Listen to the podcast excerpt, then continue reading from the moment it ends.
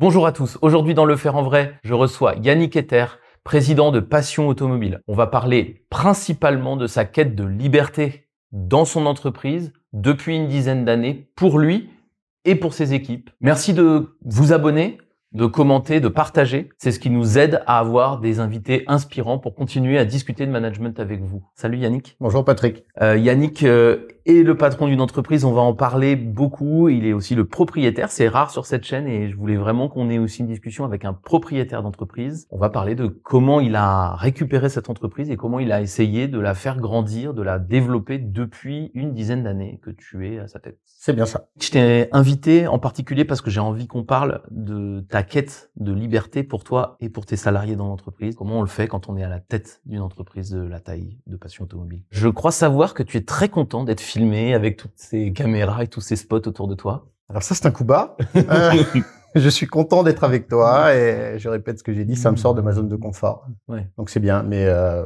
pas super à l'aise. bon, on va essayer de passer un moment. Je, je te posais la question, c'est pas vraiment un coup bas, c'est que je, vous pensez peut-être que c'est toujours facile de faire des vidéos et je te remercie beaucoup de, de, de passer ce temps avec nous parce que je sais justement qu'il y a ce, ce petit challenge pour toi. Et c'est super pour les gens qui nous regardent de voir des managers venir parler euh, en vrai de leur, euh, de leur management. Yannick, bah pour commencer, qui es-tu et qu'est-ce que tu manages? Alors, qui suis-je? Euh, bah, Yannick Etter, j'ai 43 ans si je ne me trompe pas. Je suis pas marié, mais c'est tout comme. J'ai deux enfants. Je suis alsacien et euh, je manage aujourd'hui une entreprise qui s'appelle le groupe Passion Automobile. Et nous vendons, réparons euh, des autos et des motos. Nous sommes un groupe avec à peu près 300 collaborateurs, 27 sites, une dizaine de marques de voitures, une marque de moto et euh, assez spécialisé, on va dire, parmi les leaders dans le véhicule de luxe. Tes bureaux sont à Mulhouse, donc Alsacien était basé à Mulhouse. Tout à fait. Euh, les implantations, elles sont plutôt dans l'Est Oui, de, de, de, Nancy à Cannes. Toute la partie Est de la France, du nord au sud. Et ça, c'est un groupe donc, que tu, dont tu es le propriétaire? Oui. Depuis toujours? Alors non, pas depuis toujours. Si, si comment ça s'est passé J'ai envie de savoir, voilà, comment, qu'est-ce, comment t'as commencé ta carrière et comment ça s'est passé le, la rencontre avec euh, ce, cette entreprise et comment tu en es devenu le propriétaire? Alors si on fait la, la, la genèse, euh, donc je commence avant. Hein, je mmh. suis à la base un homme de l'industrie. J'ai quitté l'industrie dans le but de reprendre une, une, entreprise. Ça ne s'est pas fait. Et ce groupe euh, avait été créé par mon beau-père, mmh. Joël Schmitt. Et euh, il était beaucoup plus petit à l'époque. J'avais toujours refusé de travailler avec lui parce que je voulais pas mélanger la famille et le business. Beau-père, c'est-à-dire le mari de ma maman. Ils avaient repris une entreprise à Dijon, une petite concession, euh, mmh. Honda, et il fallait un directeur de site euh, mmh. dans une distance très pressante. Du coup, on m'a proposé le challenge. Mmh. J'ai simplement dit OK, pas de lien direct entre nous, un manager entre nous, et euh, on y va. Et euh, pour faire simple, je suis parti deux jours après à Dijon. Pour vendre euh, des Honda, donc. Voilà, en tant que euh, directeur d'un petit site de trois personnes. Euh, là, nous sommes en 2007. Je suis resté cinq ans. J'ai ouvert deux, trois autres concessions pour le groupe en Bourgogne et en Franche-Comté. J'ai repris une partie du groupe en 2012. D'accord. avec le fils du fondateur, qui mmh. était donc mon associé. Et 2014, accident de la route. donc mon beau-père décède. Mon associé, lui, est assez lourdement handicapé, ne peut plus travailler bah, je reprends les rênes d'un groupe d'une centaine de personnes à l'époque du jour au lendemain. Ouais, par les, vraiment les circonstances un peu tragiques là du, du de, de, cet accident. Et donc du coup, c'est pas quelque chose que tu as choisi et c'est pas quelque chose qui était complètement dans tes plans. En tout cas, pas dans ces délais-là, c'est sûr, mais pas dans ces délais-là et pas dans cette manière-là oui, et sûr. pas seul. Voilà. Ouais. Et donc tu te retrouves en 2014 euh, tout seul à la tête du, du navire. Et alors, euh, qu'est-ce qui se passe à ce moment-là? Quelle taille ça fait à ce moment-là, euh, Passion Automobile? À l'époque, ça fait un peu plus de 70 millions d'euros de chiffre d'affaires mmh. euh, et une centaine de, de, personnes.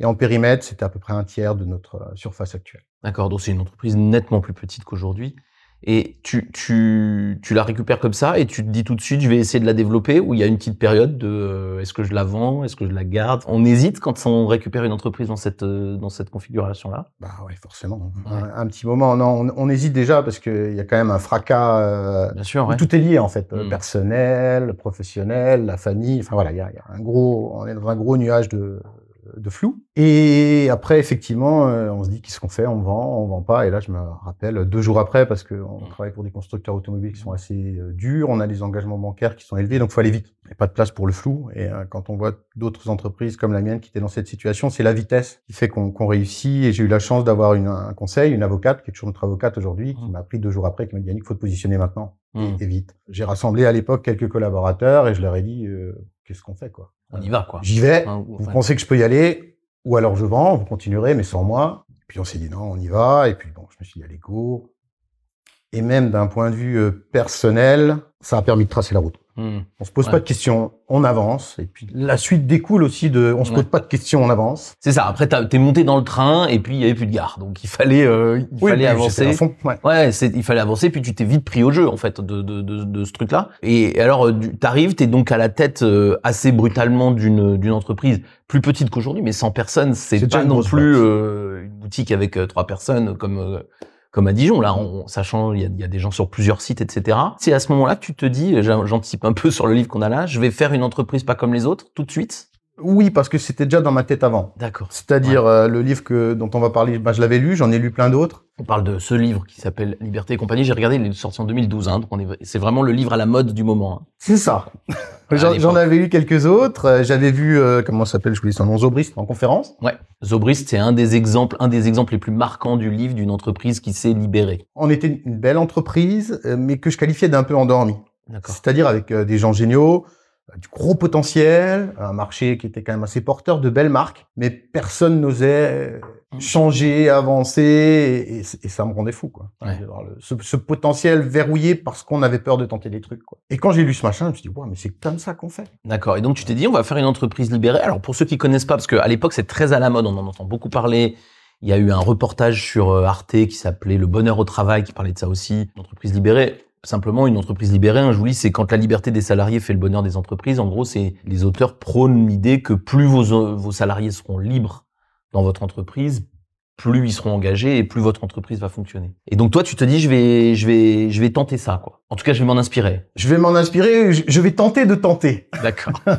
Et ça part comment alors cette cette cette tentative? Assez naturellement. En fait. Ouais. Je suis assez nature dans, on va dire, dans ce que je fais. Assez maladroitement aussi. D'accord, j'en ai les deux moi. Logique, hein. Ouais. J'ai attendu un petit peu de temps et ensuite je suis revenu à, à Mulhouse, euh, au siège, et j'ai réuni toutes les équipes. Et je leur ai dit vraiment ce que je pensais, qu'on était une très belle entreprise, qu'on avait un gros potentiel, mais qu'on avait un management qui était archaïque, que je souhaitais, euh, libérer les énergies. Mhm. Euh, que je pensais que c'était l'opérateur qui faisait son travail, qui était le plus qualifié pour savoir Mhm. de quelle manière fallait le faire. Une multitude de choses auxquelles je- crois toujours profondément Mhm. qui sont très durs à mettre en place, contrairement à ce qu'on croit, mais auxquels je crois toujours profondément. J'ai assez vite suscité des attentes à laquelle je savais pas répondre dans le même espace-temps qu'eux. C'est-à-dire Quand ouais. j'ai dit, on va libérer le travail, pour faire Mhm. simple, hein, on vous fait confiance sur vos horaires. Alors on a réussi dans le temps, aujourd'hui, les services support, il n'y a plus de pointeuses, il n'y a plus Mhm. tout ça, mais à l'époque, il y avait tout ça. Mais les gens ont compris tout de suite demain, je vais faire ce que je veux. Sauf que non, l'entreprise libérée, c'est pas tu fais ce que tu veux. Mhm. C'est tu fixes un cadre qui est extrêmement fort, avec un management ou un leadership qui doit être extrêmement fort. On a parlé de Zobris tout à l'heure, le mec, il a un leadership de malade, et c'est grâce à lui que ça tient. Quand il dit c'est facile, c'est un mensonge. Bien sûr. C'est dur. Voilà. Donc j'ai suscité des attentes Mhm. et je pense qu'après j'ai aussi suscité de la déception parce que les gens pensaient que ça irait beaucoup mieux, beaucoup plus vite, alors qu'il faut bosser pour que ça se mette en place. Et il y a une distance entre ce que je souhaitais faire, les différentes strates de management, et puis les gens qui avaient des attentes sur ce que j'avais dit. Donc c'est dur de, de descendre jusqu'en bas. Et ensuite, l'autre euh, erreur que j'ai appris maintenant hein, avec le temps, c'est que je me suis exposé personnellement. C'est-à-dire? C'est-à-dire que j'ai incarné le changement. C'est très présidentiel, ça. voilà, j'ai- prôné quelque chose en incarnant moi-même le changement, en disant je vais Ouais. faire ça. Faites-moi confiance. Et j'y croyais quand je l'ai dit. Ouais, ouais. Sauf que ça dépend pas que de moi, Non. la réalisation totale. Et c'est un risque pour l'entreprise que d'exposer le président. Je parle de moi à la troisième personne, mais c'est un risque Mm. pour l'entreprise que d'exposer le président là-dessus. Voilà. Il doit tracer la voie, montrer la voie, mais, mais pas s'exposer directement. Et puis surtout, il y a, enfin moi aussi, je, je vois ça dans, dans mon entreprise ou dans chez mes clients. Je trouve qu'il y a un truc de, on s'en rend compte après, comme tu dis, de d'immodestie en fait dans cette posture qui est, je crois tellement à ce que je vous dis que je suis persuadé que ça va donc se faire. Ouais. Et je trouve qu'on le sent. Euh... C'est vrai. Non mais Il suffit pas de le vouloir. Non, mais c'est ce Non. que j'ai appris à mes dépens. ouais ouais. ouais. Merde, il suffit pas de le vouloir. a, a posteriori, on se dit que c'était immodeste euh, de, de, de, de penser ça, mais en fait, c'est quelque chose, je trouve, qu'on prône énormément pour les managers. Cette espèce de volontarisme, on le voit beaucoup avec nos dirigeants. hein. Nos dirigeants ont beaucoup tendance à agir comme si euh, leur parole était allait devenir réalité, même quand ils disent n'importe quoi. On le voit aux États-Unis, encore pire avec Trump ou Elon Musk, hein, qui, ont, qui ont vraiment ce truc-là. euh, euh, voilà, on n'en est pas là nous, mais je vois bien ce, ce, ce problème-là, là, de c'est pas parce qu'on l'a dit et qu'on est convaincu que ça se passe, quoi. Et je rajouterai un truc aujourd'hui, il faut pas avoir peur. Enfin, en tout cas, de le dire, quoi. C'est-à-dire, ça va être dur. Je sais pas comment faire, quoi. On va essayer de faire ça, mais ça va être compliqué pour vous et pour moi, et on sait pas comment faire, et ensemble, on va essayer, mais c'est pas gagné, quoi. Et quelque part, ton, donc cette expérience, elle, euh, elle est, t'es un peu trop optimiste et du coup, t'as, t'as, t'as des résultats qui sont pas tout à fait ceux que t'attendais. Mais il y a plusieurs choses qui m'intéressent dans ce qu'il en reste. D'abord, euh, ça t'a pas fait changer d'avis sur le fond. Non. Tu t'es tout de suite dit, je m'y suis mal pris, mais les principes restent valides. Oui, et parce qu'il en, alors, je suis allé un peu trop vite, un peu trop fort, hum. sans les outils, sans tenter d'être accompagné. Euh, ensuite, c'est passé des choses depuis lors derrière un programme d'accompagnement, hum. du coaching personnel, enfin plein, plein de choses qui m'ont fait comprendre que il y a une méthodologie pour mettre ça en place. Ouais. Pas parce qu'on le veut que ça marche. Et puis, on le constate quand même, on n'est pas à ce niveau-là de libération d'entreprise, parce qu'on a quand même des process lourds, voire archaïques, parce qu'on travaille avec l'industrie automobile et hum c'est une industrie en management archaïque, mais quand même on a réussi beaucoup de choses. Oui, j'allais te demander ça. Euh, maintenant que tu as repris en fait une pour moi une progression plus apaisée, c'est-à-dire quelque chose de beaucoup plus progressif en fait. C'est mm. ça qui s'est passé euh, après ce après ce démarrage un peu trop. Euh, T'as gardé le cap. Qu'est-ce qui reste aujourd'hui de cette expérience? Alors tu m'as dit, tu me disais là en préparant l'interview déjà que tu continuais à donner le livre à tes salariés quand tu les embauches. Les managers reçoivent ce livre. Les managers. Ok. Et vous avez une discussion, ça, ça, ça, ils viennent vous revoir en mode mais euh, j'ai lu et on est censé faire ce qui est dedans? Ou comment ça Est-ce que ça génère quelque chose le fait d'offrir ce livre-là? Aujourd'hui non. J'ai plus de retour, c'est dommage ce sera à moi de le déclencher, sans ouais. retour. Hein. Mais euh, quand on en parlait, oui, il y avait des interrogations. Euh, et très souvent, c'était pas une interrogation, c'était c'est pas possible. Que mm. on a quand même une, une charte d'entreprise qu'on fait signer à tous les gens qui rentrent dans l'entreprise euh, avec les contrats de travail, qui est une mm. charte de fonctionnement bah, que tu as lu, je crois d'ailleurs, que j'ai vu, ouais.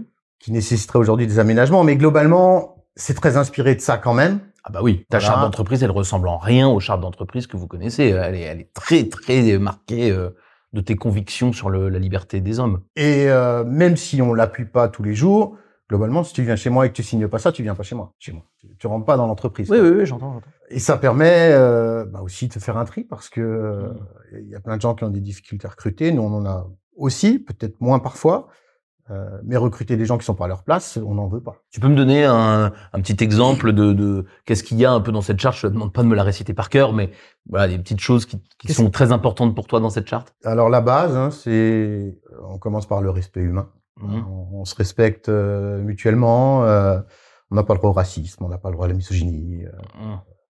On se respecte en tant qu'être humain. Mmh. Euh, Qu'est-ce qu'on y retrouve également? Le droit à l'erreur. On a le droit de tenter des choses, on a le droit de proposer des projets, on a le droit de tenter des choses. Ça, c'est encore la partie qui est inscrite, mais qui a du mal à, à débouler sur le terrain, parce que l'intermanagement se sent responsable des échecs de CN-1 et du coup fait rôle d'amortisseur. Juste sur le droit à l'erreur, euh, est-ce que tu arrives quand même à l'incarner? Et est-ce que tu sens que autour de toi tu as quand même des gens qui arrivent à progresser grâce à ça? Et tu as des as des exemples ou des expériences de là ils se sont trompés mais ça leur a permis de se développer? Faudrait que je réfléchisse un peu mais euh, si on commence tout en haut ouais moi j'ai fait des belles boulettes hein, j'ai mhm. monté euh, des boîtes d'événementiel auto euh, qui n'ont pas réellement fonctionné. Tu as racheté des points de vente qui sont pas tous fabuleux. J'ai voilà racheté un, un point de vente aujourd'hui qui est encore en en, en, difficulté. mais euh, là, je pense pas que ce soit à cause de l'achat, c'est plutôt à cause de, notre organisation euh, à nous. Mais si on prend les, les, les équipes, euh, je cherche des choses qui n'ont pas fonctionné en fait. J'ai pas mal d'exemples de trucs qu'ils ont fait et, eh ben, et, qui ont bien marché. Hein. Typiquement, dans nos marques, ils ont voulu tenter à Dijon, on a un directeur qui est très proactif et qui a envie de tenter plein de choses.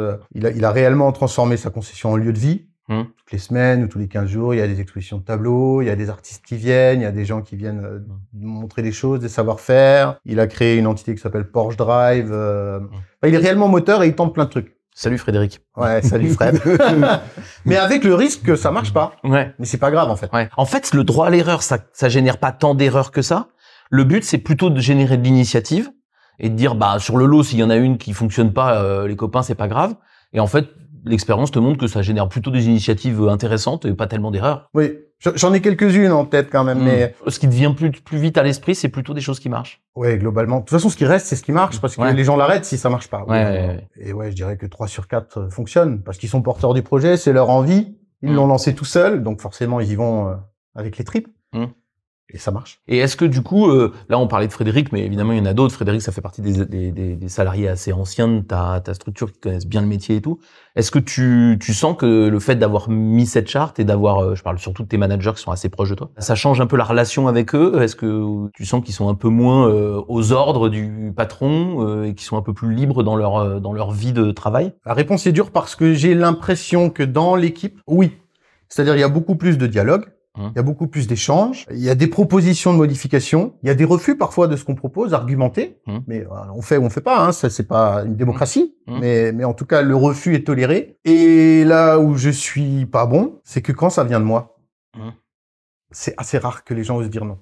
Ah. Et du coup, ça crée des trucs assez risqués des fois parce que je peux lancer des trucs qui sont pas bons parce que je suis le chef ouais. et que les gens osent pas. Alors que mon souhait ce serait qu'ils osent Ouais. Me dire Yannick, là tu te plantes. Ouais, l'esprit critique euh, diminue quand c'est toi qui proposes quoi. Mm. Ils osent pas quoi. Du coup, je sais pas si c'est une erreur de ta part pour le coup. Hein. Je pense que c'est très ancré dans les entreprises. Oui, mais c'est, ce, serait la réussite ultime ouais, qu'un mec arrive et te dise non mais Yannick c'est n'importe quoi là ce que tu proposes. C'est un message euh, qui vous passe, hein, les salariés de Passion Automobile.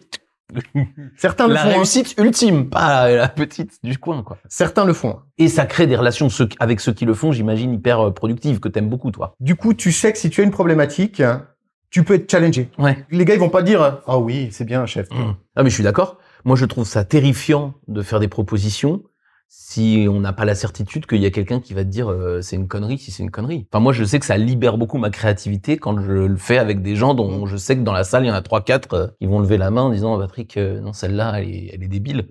Et je trouve ça c'est dur de faire d'être créatif quand personne dit non. Hein. Enfin, moi, je trouve. Hein. Ça donne une espèce de sécurité. Oui, et puis ça donne envie aussi. Enfin, ça donne envie de. C'est pas parce que tu as le boss que tu as envie de travailler tout seul. Mmh. surtout pas d'ailleurs. surtout pas. Ouais. Et tu l'as, tu l'as vécu. On a fait des séminaires ensemble. Mmh. Quand, quand, je prends la parole dans une salle, mmh. après, il euh, y a.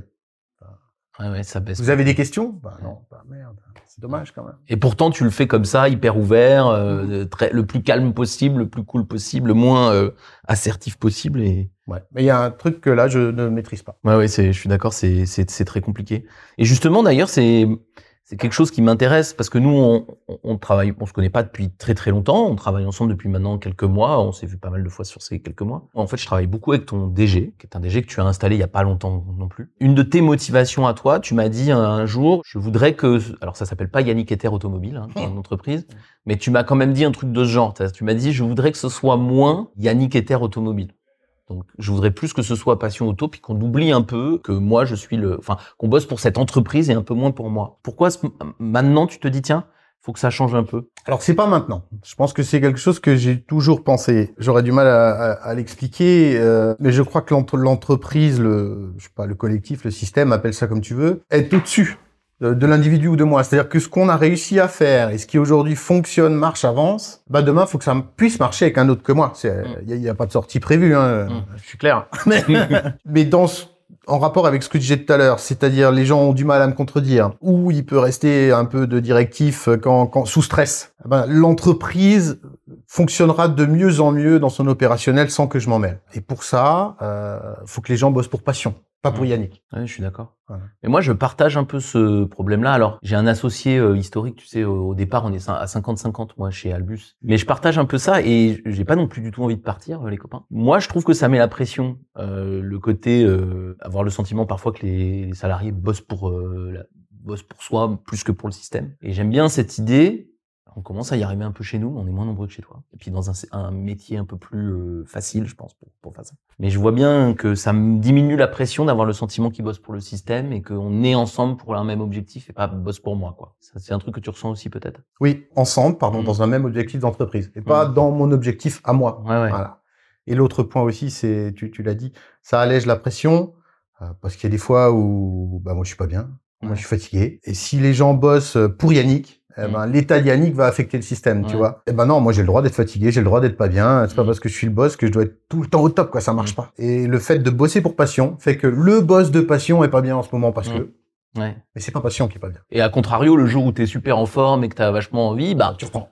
Tu reprends et puis ça emmène les gens, mais comme si c'était le collègue, on parlait de Frédéric, un autre, n'importe lequel, euh, Laurent, machin. Ça va plus faire tourner le leadership et, et, et d'avoir quelqu'un qui, a, qui sait s'effacer aussi, euh, fatigué ou pas fatigué. Je trouve c'est hyper intéressant. Je voulais qu'on parle un peu de ce que c'est d'être euh, le patron d'une entreprise de 500 personnes. Parce que pour beaucoup de gens, euh, c'est déjà un grand patron. Soyons clairs, on est dans une autre galaxie que Patrick Pouyanné, patron de Total. Hein. reste on est très, très une autre galaxie, c'est très très loin. Mais je pense que beaucoup de gens se figurent pas euh, ce que c'est que de, posséder une entreprise de la taille de la tienne. On a un peu parlé de la pression, du fait de vouloir faire ça. Qu'est-ce qui te drive? Qu'est-ce qui te fait avancer euh, Qu'est-ce qui fait avancer un patron d'entreprise comme ça, comme toi? Enfin, toi, en tout cas. Les autres, je sais pas. Mais toi, qu'est-ce qui te fait avancer? Alors, les autres, je sais pas. Hum. Tu l'as dit. Et puis, moi, réellement, euh, pas non plus. D'accord, ok, c'est bien. C'est la fin de cette vidéo. Abonnez-vous.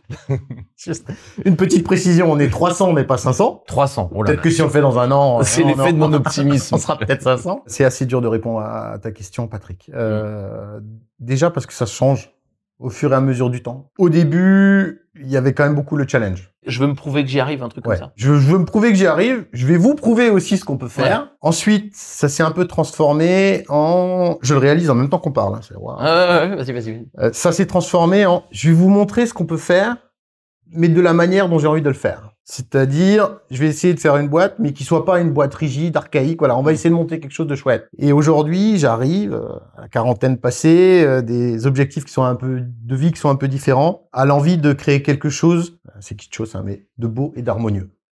Euh, non, mais ça se dit pas trop dans les entreprises. Si on peut arriver à avoir une boîte qui gagne de l'argent, parce que c'est une condition sine qua non de l'existence. Mmh. gagnes pas d'argent, t'es par terre. Où les gens prennent plaisir à être là. Où on fait des projets qui sont géniaux.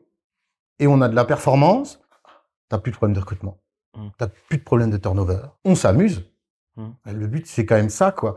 Moi, aujourd'hui, on a parlé un peu hier soir de, la réussite financière. À titre perso, j'ai déjà pas vraiment besoin d'argent. Enfin, envie d'argent, je veux dire, j'ai pas envie, j'ai pas un gros rythme de vie. Donc il y a, pas vraiment euh, d'enjeu. C'est quelque chose que tu as dit à tes équipes, que tu as dit à ton DG, que tu as demandé, même tu l'as pas dit à ton DG, tu as demandé à ton DG, tu as dit à tes équipes que l'entreprise, elle devait être, comme tu dis, rentable et performante, d'accord. Plus important que tout ça, ça c'est des conditions, mais plus important que tout ça, je veux que ce soit une, je veux m'amuser. Ouais. Euh, je veux tenter, explorer et je veux pas le faire tout seul. Je suis intervenu il y a pas longtemps sur sur la RSE. Et ça, ça se rapproche, j'aime pas ce terme qui est très galvaudé à la mode. Ouais, puis qui a un peu, qui a un côté un peu technologique. Oui, mais globalement, moi j'ai défini ça et on va reprendre ce qu'on dit, c'est que j'ai pas envie de travailler avec des gens pas drôles dans un environnement pas drôle. Le, salaire, je, si demain je vais faire autre chose, je le trouverai ailleurs. Mes collaborateurs aussi, on est à côté de la frontière suisse. Tu fais 30 minutes de plus, tu doubles voire tu triples ton salaire. Mais on est à un moment de la vie où on a envie de se faire plaisir la journée. Pas envie d'avoir des journées chiantes, quoi. Donc on a des trucs pas toujours drôles à faire parce que ça reste un travail. Mais si on a l'opportunité de faire des trucs chouettes avec des collègues sympas, ça, c'est la RSE quoi. Bah c'est la vraie, enfin c'est la RSE qu'on devrait avoir au-dessus de toutes les autres. Et ça, c'est pour moi, c'est quand même, c'est la responsabilité de tout le monde, mais c'est impulsé par le boss. Si t'as pas envie de faire ça, les gens vont pas faire ça. Oui, mais chaque étape hiérarchique est un barrage. Pas parce qu'ils y croient pas, pas parce qu'ils en veulent pas, mais parce qu'ils portent en eux la responsabilité des équipes en dessous. Et si quelqu'un fait une boulette ou si je laisse trop libre, eh ben ça va être de ma faute. Et on a beau leur dire non, laisse faire. Garde le sens, mais, mais laisse faire. Et c'est très dur à déployer. Moi, j'ai une entreprise de 15 personnes, donc 20 fois plus petite. Hmm. Ça fait 12 ans qu'on essaie de dire que ça, et j'ai du mal, ils y arrivent de mieux en mieux, mais j'ai du mal à défendre cette idée de, en fait, on, on est quand même là pour s'amuser. C'est compliqué à dire à nos clients, mais quand même, il y, a, une forme de plaisir au travail, de simplicité, même presque plus de, que de plaisir, de simplicité, de tranquillité, qui est une chose qui, moi, qui est très ancrée et que j'ai aussi du mal à diffuser. Je trouve qu'il faut s'obstiner un peu. Oui, je suis d'accord. S'obstiner à être heureux, content, même quand euh, les gens te disent, mais les gars, arrêtez de mettre des barrages. J'ai l'impression que c'est quand même quelque chose qui t'anime. Enfin, je te vois pas très souvent, mais j'ai l'impression que dans tes interactions, tu, tu remets euh, l'ouvrage euh, sur le métier très souvent. Bah, c'est ce que je suis.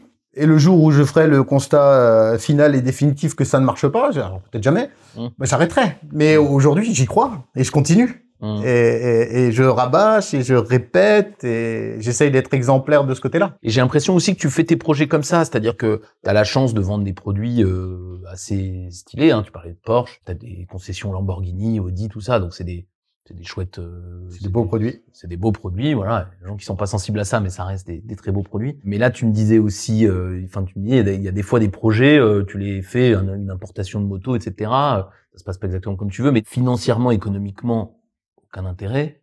Tu les fais parce que ça, ça aussi, ça, ça te fait plaisir d'avoir une marque un peu pas comme les autres, un peu étonnante, un peu etc. Quoi. Il y a aussi de ça dans la, y compris dans l'investissement. De la fantaisie. Ouais. Ouais, mais c'est le même esprit que tout à l'heure. Hein. C'est rajouter un peu, de, un, un peu de plaisir, euh, un peu de bonheur, un peu de, de joie. Enfin, c'est des termes qui sont souvent galvaudés, mais globalement, c'est ça. C'est rajouter un petit plus à notre quotidien une fois qu'on a ce système-là qui fonctionne, qu'on le maîtrise. Plutôt que de faire un peu plus de la même chose, on va essayer d'essayer de piocher un peu ailleurs, quelque chose de différent qui va nous euh, réalimenter intellectu- intellectuellement aussi, parce qu'on va réapprendre un métier, on va re- rencontrer des nouvelles gens qui vont nous dire des choses qu'on n'a pas l'habitude d'entendre. les managers de, de passion automobile qui vont regarder cette vidéo, bah, euh, moi je faisais aussi un peu la vidéo pour ça, pour euh, aider à diffuser cette idée-là, et puis surtout, il faut désa- désacraliser le, le, pour moi, le patron et le propriétaire, que ce soit toi ou les autres, parce qu'il y en a de toutes sortes, ils ont des motivations de toutes sortes, et c'est certainement, enfin, de mon point de vue, très rarement, purement l'argent et la rentabilité, comme on veut bien nous faire croire dans certains médias ou dans certaines euh, discussions. Pour moi, un patron d'entreprise, on a plein de motivations variées. Il peut y avoir un peu de niveau de vie, mais il y a plein d'autres choses, quoi. C'est pas si différent, en fait. Non. J'en- connais très très peu. Je connais plein de patrons d'entreprise, forcément. Ouais. J'en connais très peu, voire pas du tout, où l'argent est la motivation euh, principale. Mm. Parce que si, si c'est l'argent avant la morale, tu fais dans l'illégal, c'est plus rentable. Oui, Désolé, oui, hein. Non, si c'est l'argent avant la morale, il n'y a pas de limite. Ouais, ouais, je suis d'accord. Par contre, après, il y a plein de motivations différentes. ouais. Eh ben, écoute, c'est très intéressant. Euh, Yannick, pour euh, pour terminer cette conversation, j'ai une question que je pose à tous mes invités. Donc, euh, si t'as pas regardé mes vidéos, tu la connais pas. Si tu l'as regardé, tu, tu la connais. Il y a pas mal dans les gens qui nous regardent des managers qui prennent leur premier poste de management ou qui démarrent euh, dans ce truc-là. Puis pour se rassurer, ils vont regarder des vidéos de management. Donc, ma question, c'est si tu dois rencontrer un, un ou une jeune manager qui va prendre son premier poste de d'encadrement d'équipe, si tu dois lui donner un conseil, un seul, euh, ce serait quoi le conseil de Yannick? Essayez. Tant qu'on met pas la boîte en péril et qu'on ne transgresse pas les règles fondamentales de l'entreprise, Mm. essayez. Au pire, ça marche pas. Au pire, il ira peut-être ailleurs parce qu'il a fait une grosse boulette. Mais euh, il y a de fortes chances que ça marche. Donc, e- essayer, c'est ton premier conseil? Oui, essayez, euh, c'est c'est mon premier conseil parce que l'expérience dit que ça marche. Et le deuxième, qui est plus une, une posture, mais qui est tout aussi important parce que euh, sinon les équipes ne comprennent pas, c'est soyez vous-même, vraiment. Si vous tentez de, de prendre une posture qui n'est pas la vôtre en temps normal, les gens le voient tout de suite et euh, ils perdent confiance. Donc euh, il faut être naturel. pas faire semblant d'être un manager comme on voit dans les livres ou comme on a vu dans une autre boîte ou etc. Exactement. Chacun a son propre style de management. Si tu tentes de mettre un costume qui n'est pas le tien, ça va se voir tout de suite. Ouais. Donc euh, être naturel et trouver son propre style de management. Moi, je dis souvent que le meilleur manager que vous pouvez être, c'est le plus proche de vous. Oui. Et plus vous êtes proche, plus vous êtes bon manager. Eh ben, écoute, merci beaucoup euh, Yannick pour le temps que tu as passé avec moi. J'espère que c'était pas trop pénible. Non, c'était hyper fluide et très agréable. Bon, bah c'est super. Euh, vous pouvez retrouver Yannick Ether euh, sur euh, LinkedIn si vous voulez euh, voir euh, son parcours et puis tu, tu participes pas mal aux publications de ton entreprise. euh, donc euh, ça parle un peu de management, mais ça parle aussi d'automobile. C'est ça. Donc c'est plutôt sympa de voir les, les belles voitures que tu vends, les ouvertures de sites. Donc moi je- j'aime bien te suivre ton, ton compte. Donc vous, pouvez y aller. Yannick Ether, on mettra évidemment le, en lien. Merci à tous de nous avoir écoutés. Évidemment, abonnez-vous pour nous aider à avoir d'autres vidéos et commentez. Dites-nous aussi euh, si vous avez fait des tentatives de liberté euh, dans vos entreprises, si vous êtes sensible à ces tentatives, aux difficultés que a eu Yannick. Est-ce que vous en avez eu d'autres? Est-ce que vous n'en avez pas eu? Et puis à bientôt pour un nouveau Le Faire en Vrai.